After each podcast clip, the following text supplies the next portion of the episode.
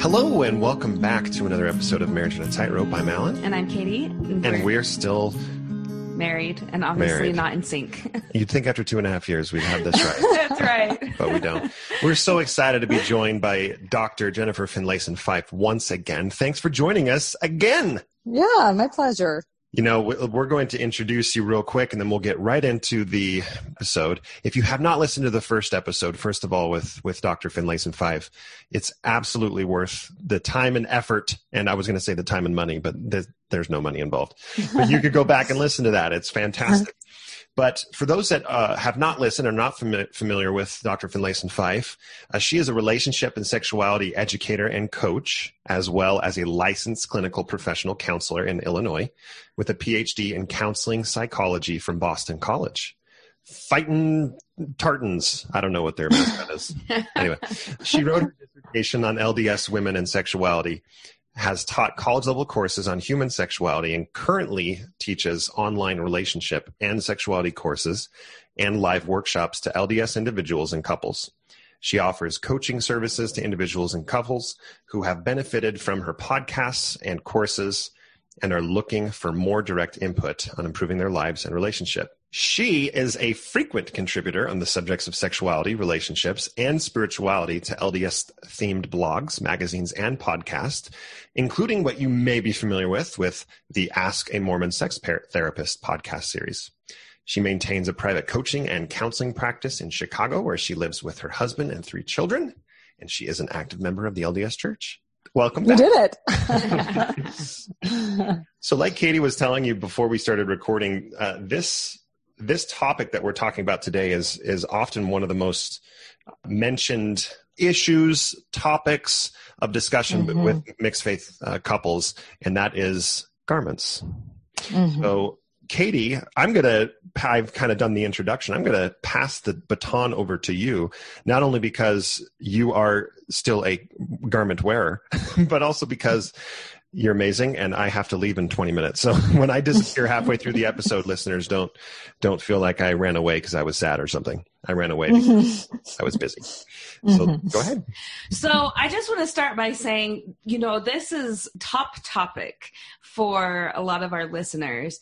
And mm-hmm. you know it is a especially difficult tender for people to negotiate with their spouse. Why is it so difficult to see your spouse stop wearing the garments or to negotiate something like this? You know, there may be a lot of individual reasons that I won't capture in this, but I think that, first of all, it's an important symbol of belief and devotion, the garment is. And so it's kind of a, a signifier of the fact that you're in the fold and that you pay a kind of deference and offer a seriousness to the expectations of the faith. And so I think to see someone step out of compliance sometimes has less to do with the fact of the coffee, for example, or the fact of not wearing garments, as it is about that emblematically it signifies that you're no longer kind of in a similar relationship to the faith that I hold dear or the life perspective that I hold dear. And so it can feel threatening because there's a different orientation that's getting exposed through the issue of whether or not one wears garments. Do you feel like that garments, you made the compare, not comparison, but you mentioned coffee as well. Do you feel like garments can be particularly more triggering or difficult because of the tie to the temple and the tie to marriage within the temple, whereas shedding of the garments, do couples sometimes feel like that is a shedding of the marriage as well, or a threat to the marriage, more so than a cup of coffee would be? I think so, and I don't know if I entirely know why, but I think when I'm working with uh, mixed faith couples in my in my coaching practice, that oftentimes they can handle the idea of their spouse not paying tithing or even you know drinking coffee more than taking off the garment and i'm not i don't know if i really understand why but it, you know it may have something to do with the relationship to the temple but also maybe it's linked to sexuality in some way maybe a fear that if you stop wearing garments that you're sort of liberating something about your embodiment and your sexuality that feels scary to me. And I don't know. I, I think probably listeners would say, no, that's not it for me. There's some other piece of this that I don't quite yet understand from my own experience with couples. But I think it may be linked to the issue of sexuality um, as well. Yeah, I am nodding my head because one of the first things I thought when Alan took off his garments was, is he just going to go have Doesn't an he affair? look good? Oh, No. Oh, sorry.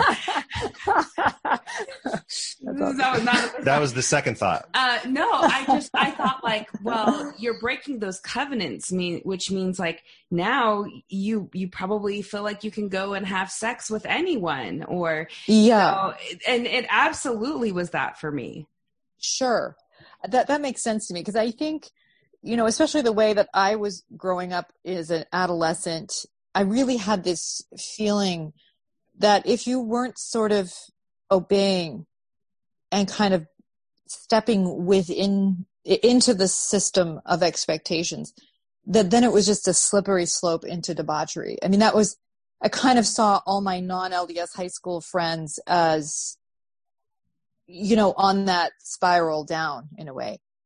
And so I think a lot of us have that feeling that if you let go of this deference or obedience paradigm, that then there's no anchors. And especially in a marriage, you may can handle it if your brother does that or something. But in a marriage, I think it can feel much more threatening and much more personal. Yeah, it absolutely feels much more personal.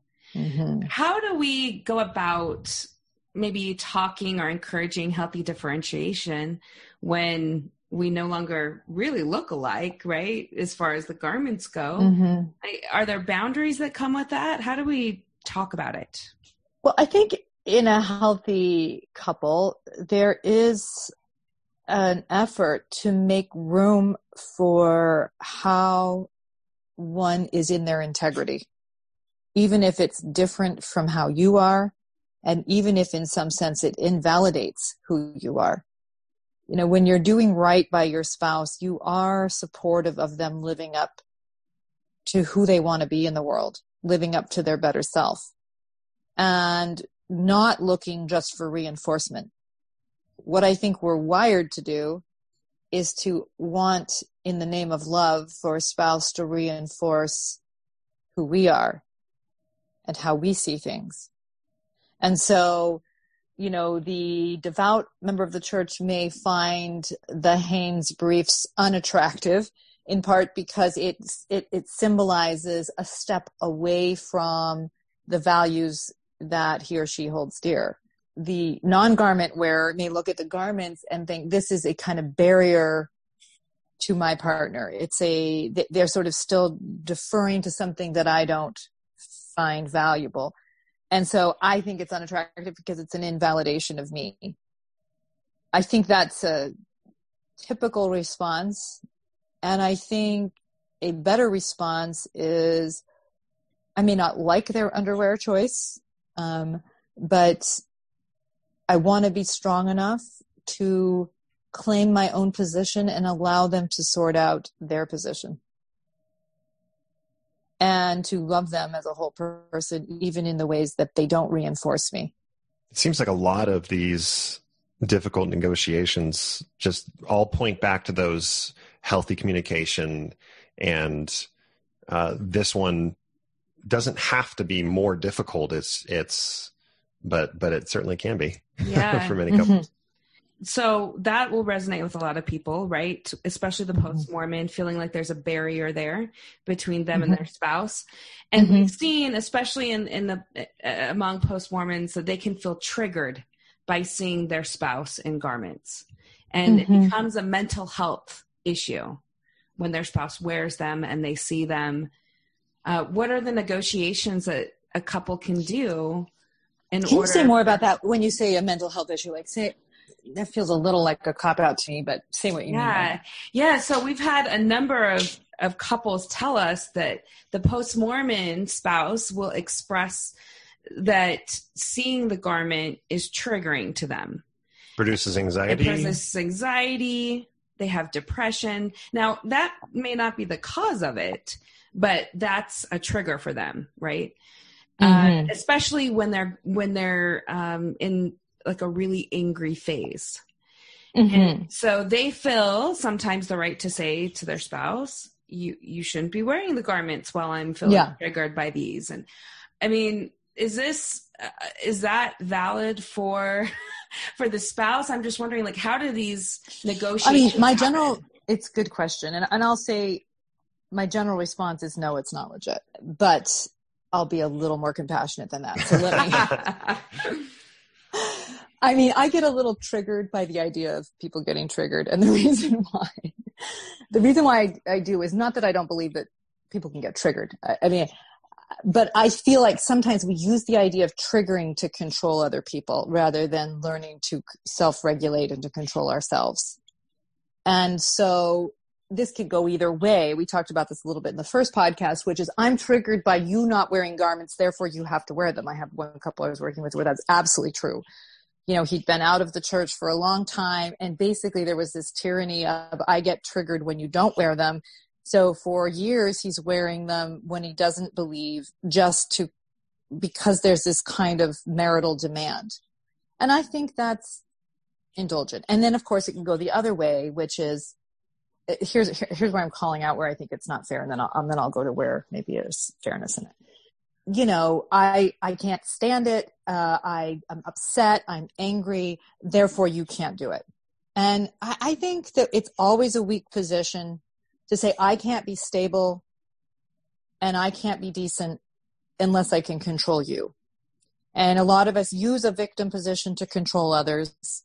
And it's always a weak position because we're trying to control others rather than ourselves. And in a sense, we're giving away our own power to manage our lives.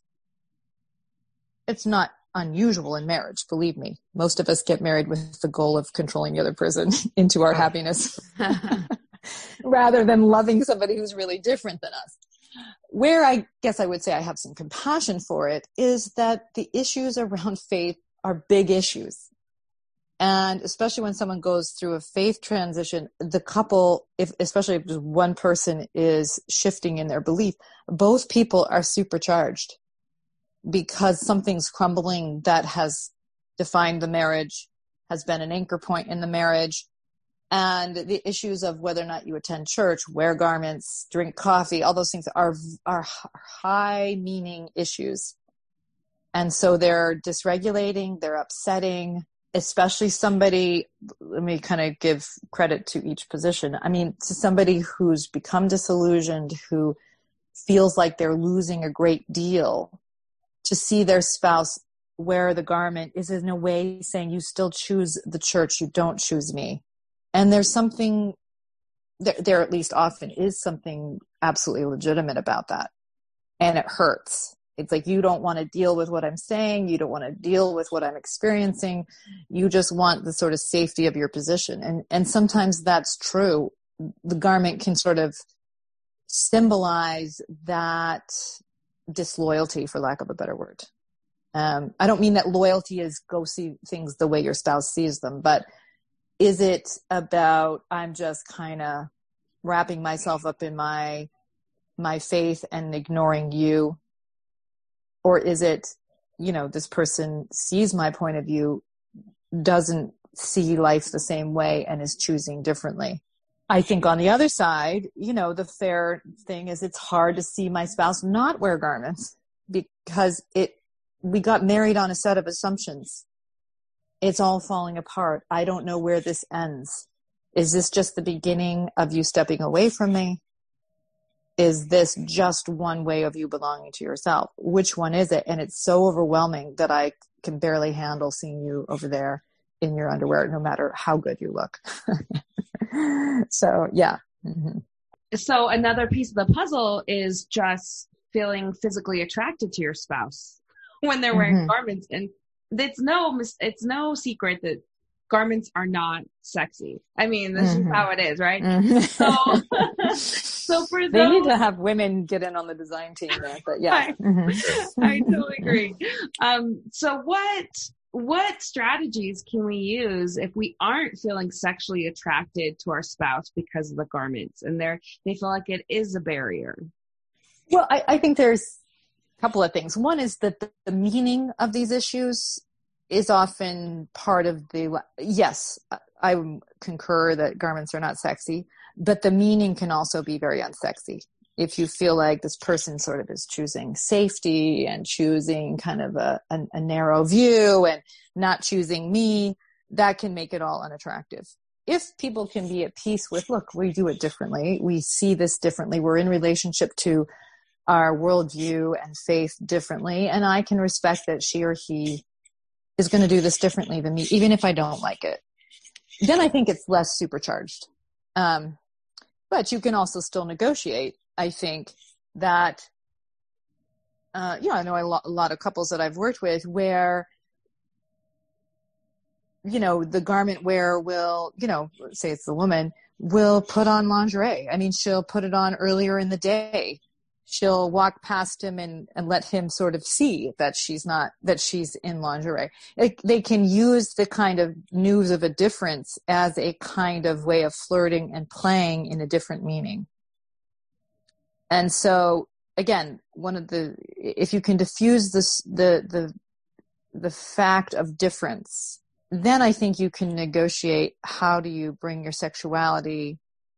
See, because I think somebody, you know, I've thought about this a lot, especially over the last few years, is that people relate to faith in different ways. And one of the ways that many of us relate to faith, but I think is less mature, is in the idea that if I check the boxes, if I do the things that I'm being asked to do, it's a kind of insurance policy against vulnerability. It's an insurance policy against exposure in the world. And so I'm doing it because I want to buy into that worldview. And I don't want to kind of take deep responsibility for myself and my choices.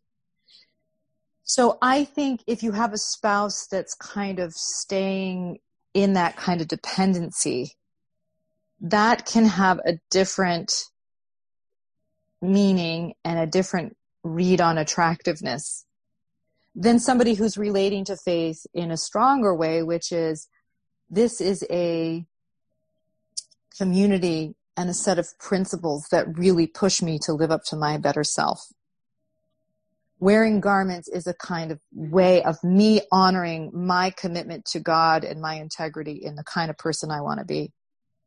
And it's important for me because it helps me to live up to my higher self. You know, I think that's much more respect worthy. And if it's really coming from that place of self definition and integrity, I think you can be like, I don't care for the style of it, but I can respect you. I see you as a strong person and an able person who's deliberately making choices, even if you do it differently. I think that's easier to settle down around. Let's go back to the flirting. I'm just kidding. Uh, the sexy underwear part. I stopped listening about 120 seconds. I'm just kidding.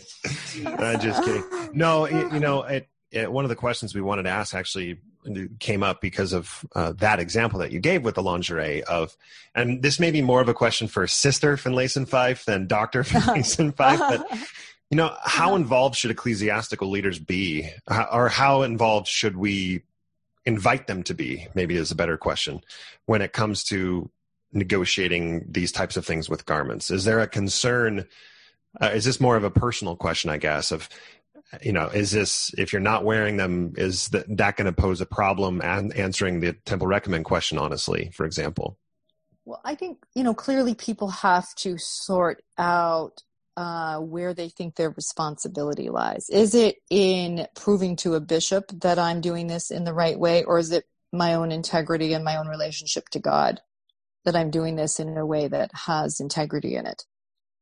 You know, I lean towards the personal integrity position, which is it's between me and God.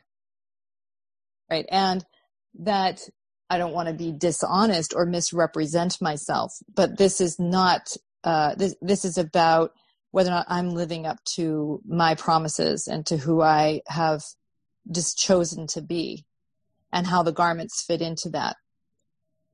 So it's, you know, the, the question is, do you wear garments day and night? Not every day and every night. It's not, I don't, I don't think it's mature of us culturally to imagine that we must have some kind of checklist that seems more superstitious and fear based then am I in relationship to my covenants and commitments in a way that I'm really living my best, living up to my higher self?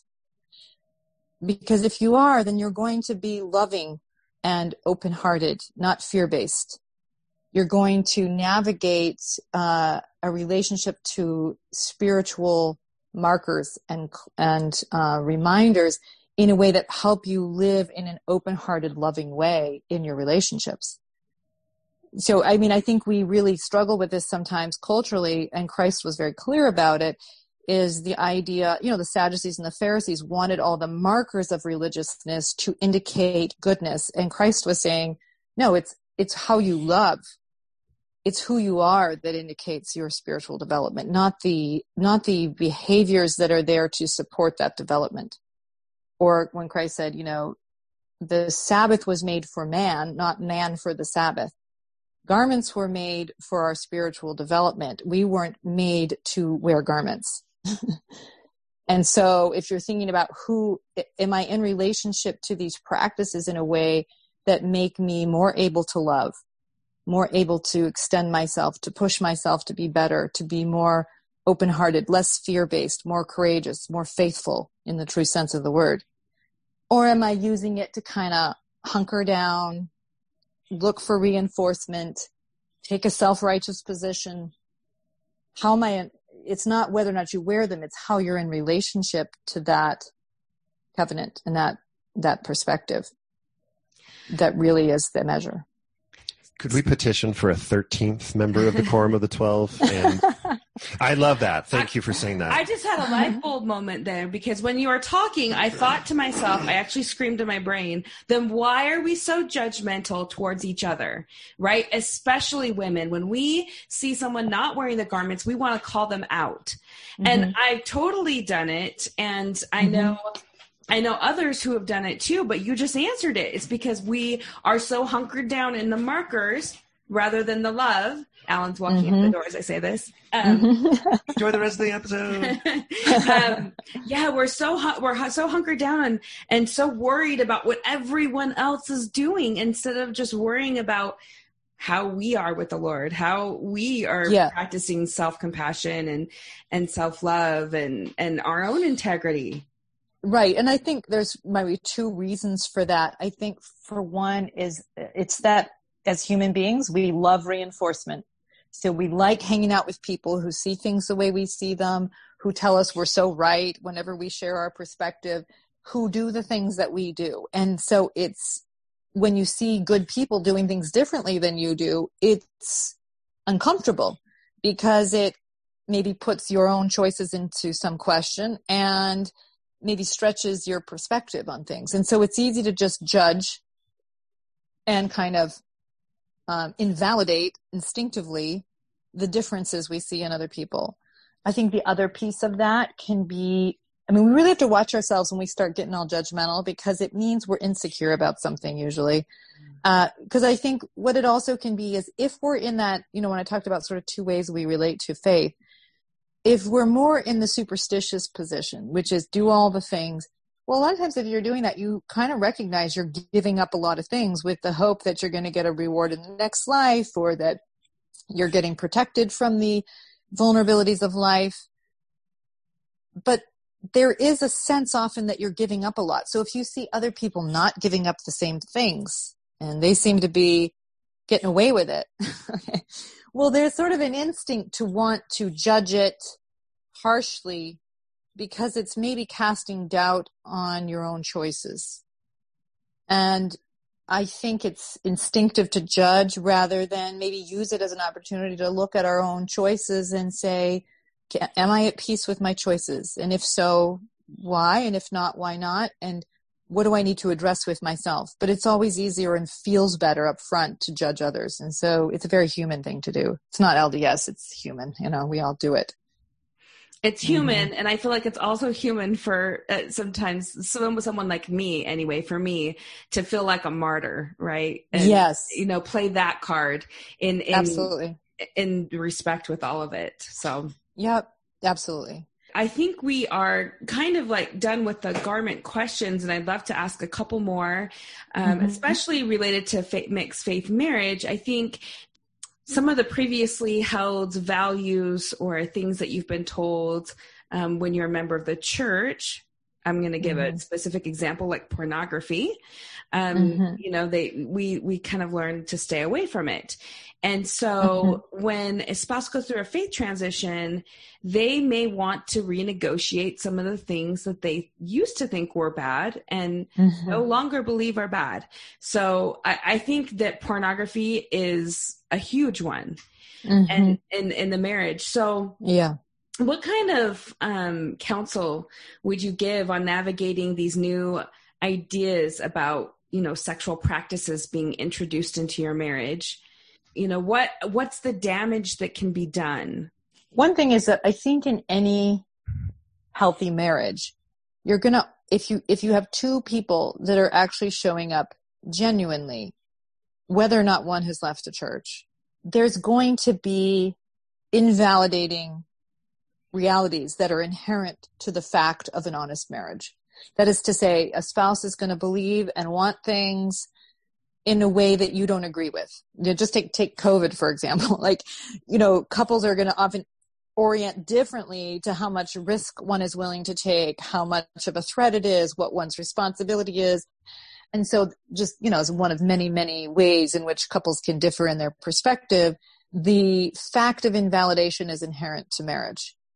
When there's a faith transition, then it kind of, that what was sort of a, at least agreed upon frame now has broken, you know, so it's no longer the shared frame. And so it's going to open up new possible points of invalidation around sexuality.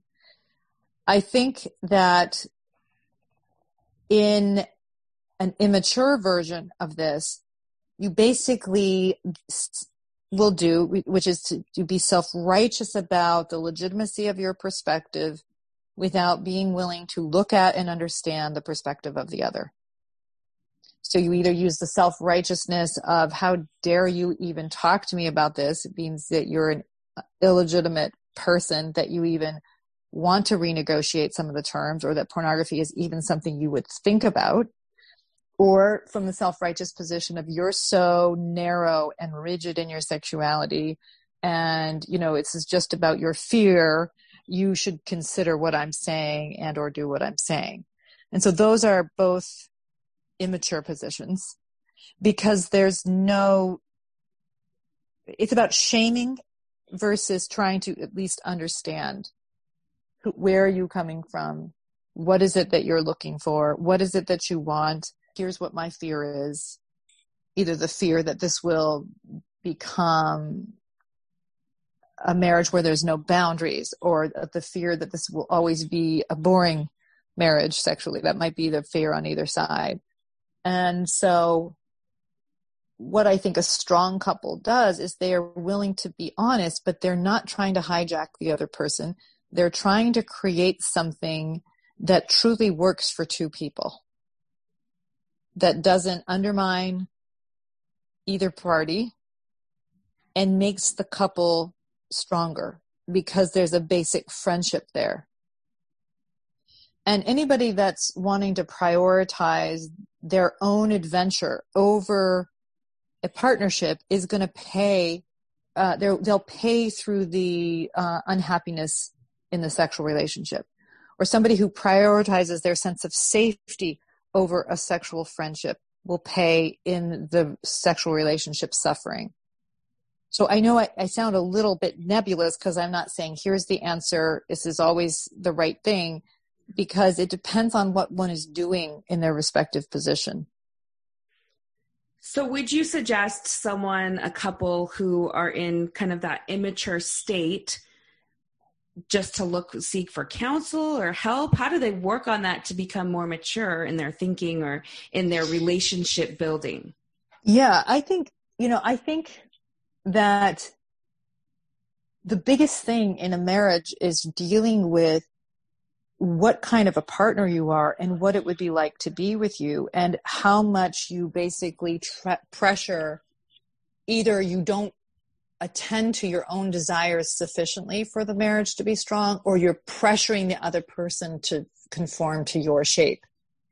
That's always going to work against the marriage being something that's strong that's coming from two solid people even if different so what so a lot of times people get focused on the issue of porn, for example, or the issue of sexual inhibition, rather than how are we handling the fact of difference here?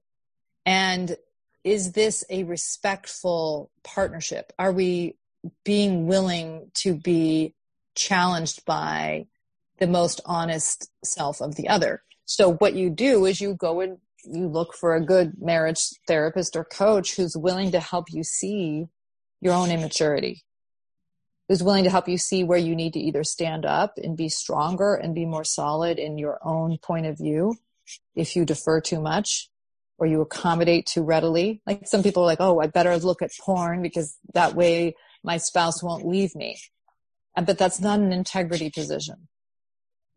You know, or do you have to look at that you bully too much, you demand too much, you think things should be your way because you're more enlightened or you're more spiritual. So those are the core issues that are much more important than the specifics that are getting negotiated by the couple.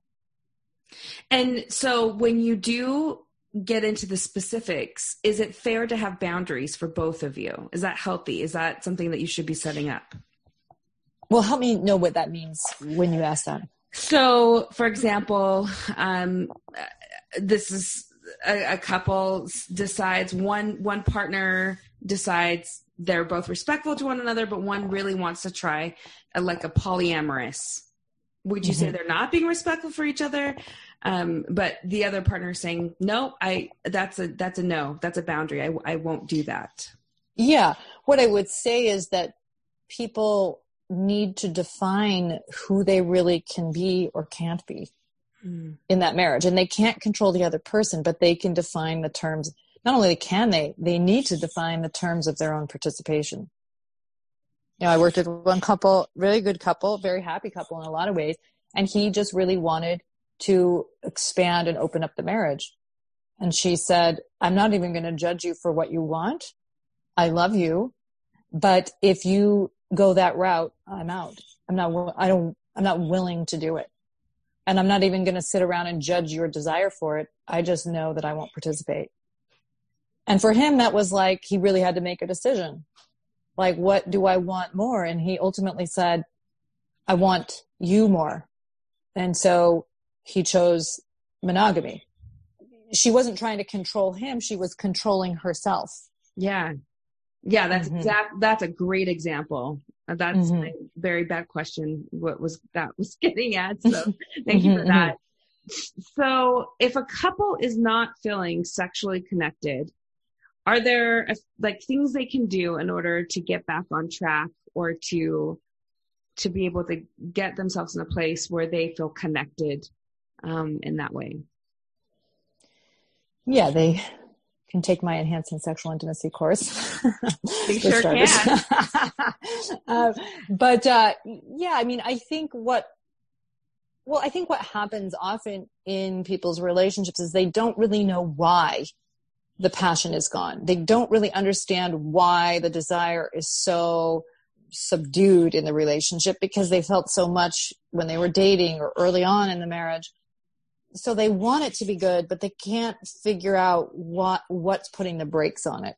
So what I think people need, whether that's through you know doing the, a course or it's uh, getting input from a therapist, is understanding. You know, there's a kind of an ecology of desire that a lot of times people infect in their marriage unwittingly and make it so that it's very hard for there to be a kind of freedom within their marriage. And I don't mean a freedom to do whatever you want. I mean a kind of sense of emotional freedom uh, within the partnership. So when I'm talking about the ways that people will either subjugate themselves to keep the peace or dominate to try to get validation, those are the kinds of very human dynamics that kill desire. They kill anything sort of honest and alive. And so oftentimes sex is the canary in the coal mine around these issues. When you have two people who are able to kind of bring them their best selves, they bring their courage, they bring their self honesty, they're willing to make room for a partner even if they're different even in the ways that they invalidate and still kind of stay true to themselves that there be, there's an inherent kind of sense of both separateness and togetherness that's really the ideal dynamic of a an intimate partnership. It's not like i have you in my back pocket. You are your own person but you're also invested in me. You're not being nice to me just because you're afraid i'll go away. You're kind to me because you're a strong enough person to be invested in my well-being while holding your own. And that's a marker of adult development that a lot of us get tripped up on. We can't quite see our way through it because of the difficulty of tolerating when our spouse won't reinforce us or desire us or you know make us feel okay exactly as we are mm-hmm. and so you know a lot of the course courses the, the kind of primary focus of the courses that i teach is about helping people see their own participation in their limiting in limiting their own development but also limiting their evolution as a marital couple and undermining the honest passion in the marriage and so when you can see how you're participating in it unwittingly then it allows you to engage differently and create something that's stronger and is thriving out of something honest and genuine. Oh, I'm ready to sign up for the course because that was beautifully put. You know, a lot of mm-hmm. LDS couples, this I mean not not all of them, but a good majority of them their first sexual encounter is with their spouse, right? Mm-hmm. And uh, when you go through a faith transition, some spouses feel a sense of regret that they weren't mm-hmm. more adventurous before yeah. marriage, that yeah. they're mourning that loss.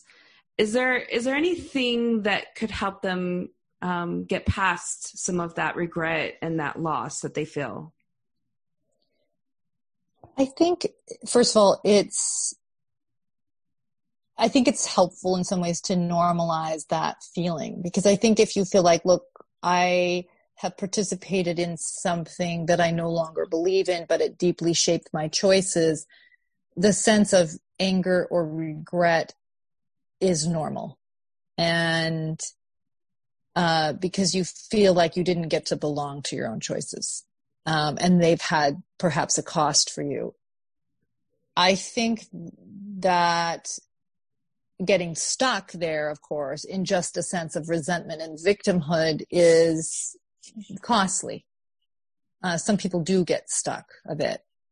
Um, and then they stay in their marriage, but they resent their marriage or they, you know, they don't really take responsibility for who they're going to be now. I mean, the hard thing about life is you have to live with your choices for good or for ill. And you can only make choices going forward. You can't make choices going backwards. My son actually said something to me. He'd heard it quoted somewhere, but he said something like to forgive forgiveness. I'm going to butcher it a little bit, but he's like, forgiveness is to completely give up hope on a different past. And so what that is, is who am I going to be and how am I going to choose going forward? And so that's the critical issue is that you know some people may decide this isn't a marriage i can really choose or um, i can't continue to choose the way we're doing the marriage and i i have to stand up for something healthier or better or some people may be able to say okay i have some sadness maybe that i didn't get to experience other things but i don't want to give up what is here that for me is good and that i choose and, you know, life is about tolerating living within finite choices. You can't have all the things. and if you try to have all the things, you often ruin everything. Mm-hmm. And so I think the big issue is what is the choice that I can really live with? What are the losses I can live with? But most importantly, it's about asserting yourself into that decision. That's a critical piece. Yeah, that is a critical piece. And you know you when you were talking it, it brought to mind um, two partners that are like low one that's low libido and then one one that's high libido right mm-hmm. because um, that definitely you know that can ebb and flow in a marriage mm-hmm. are mm-hmm. things like masturbation I mean, how do you talk about some of those things in a low libido, high libido relationship? You, I love all the answers you've given about, you know, your intent and your integrity and mm-hmm. and your honesty with one another is that what you would mm-hmm. still suggest with this yes it is and i know in some ways these are unsatisfying answers for people who are like just give me the answer but um, but you know honestly i feel like the happiest people are really well, let me give let me give one idea before i say this idea one is that i think culturally in the church, we grow up in the idea a little bit that our sexuality belongs to our partner, not to ourselves. So your sexuality is made legitimate by your spouse's sexuality or your spouse's desire. That's why there can be so much resentment sometimes when your spouse doesn't desire you because it's their desire and this is especially true i think that men can feel this way because men's sexuality is often kind of offered to them as suspect but if their wife desires them, then it's made legitimate. But if she has her own ambivalence about sexuality or about him, uh, you know, then it invalidates his sexuality. And so he's resentful that she won't legitimize the fact of his sexuality.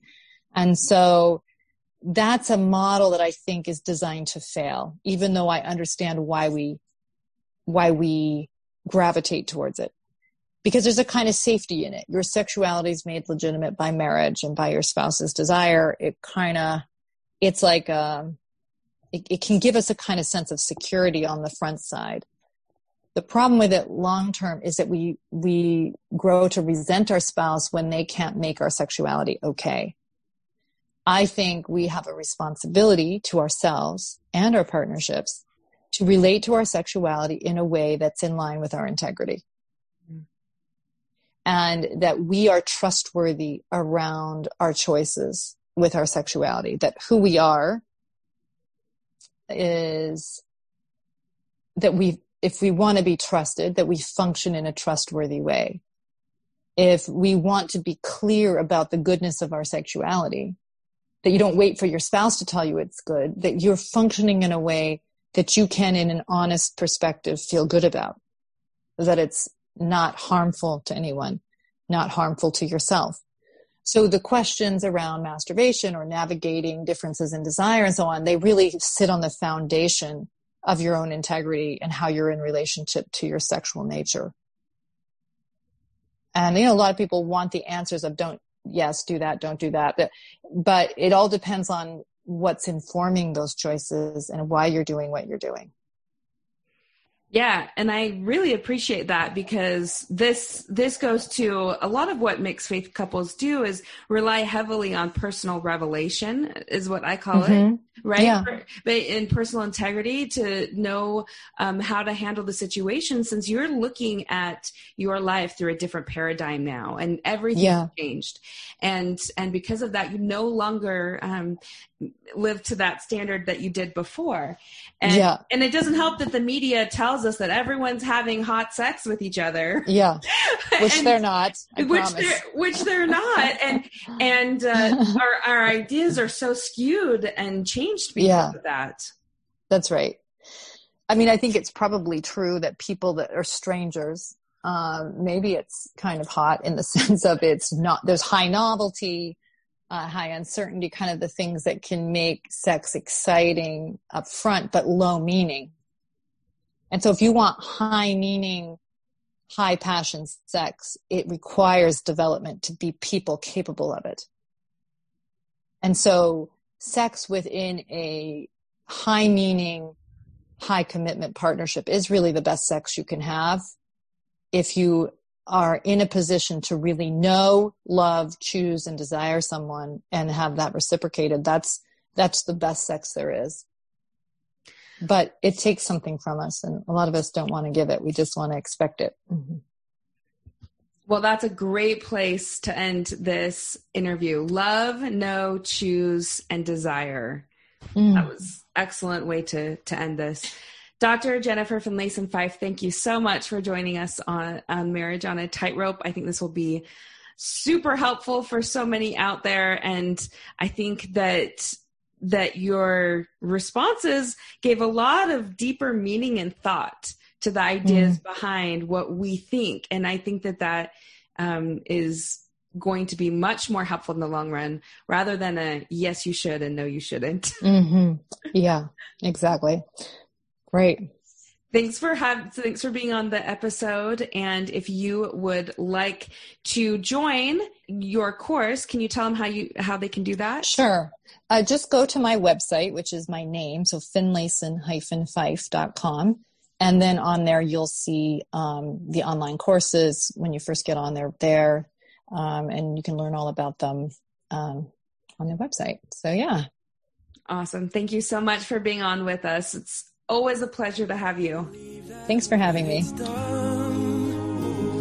We're gonna see that it was better that we grew up together. Tell me you don't wanna leave. Cause if change is what you need, you can change right next to me. When you're high, I'll take the lows. You can ebb and I can flow.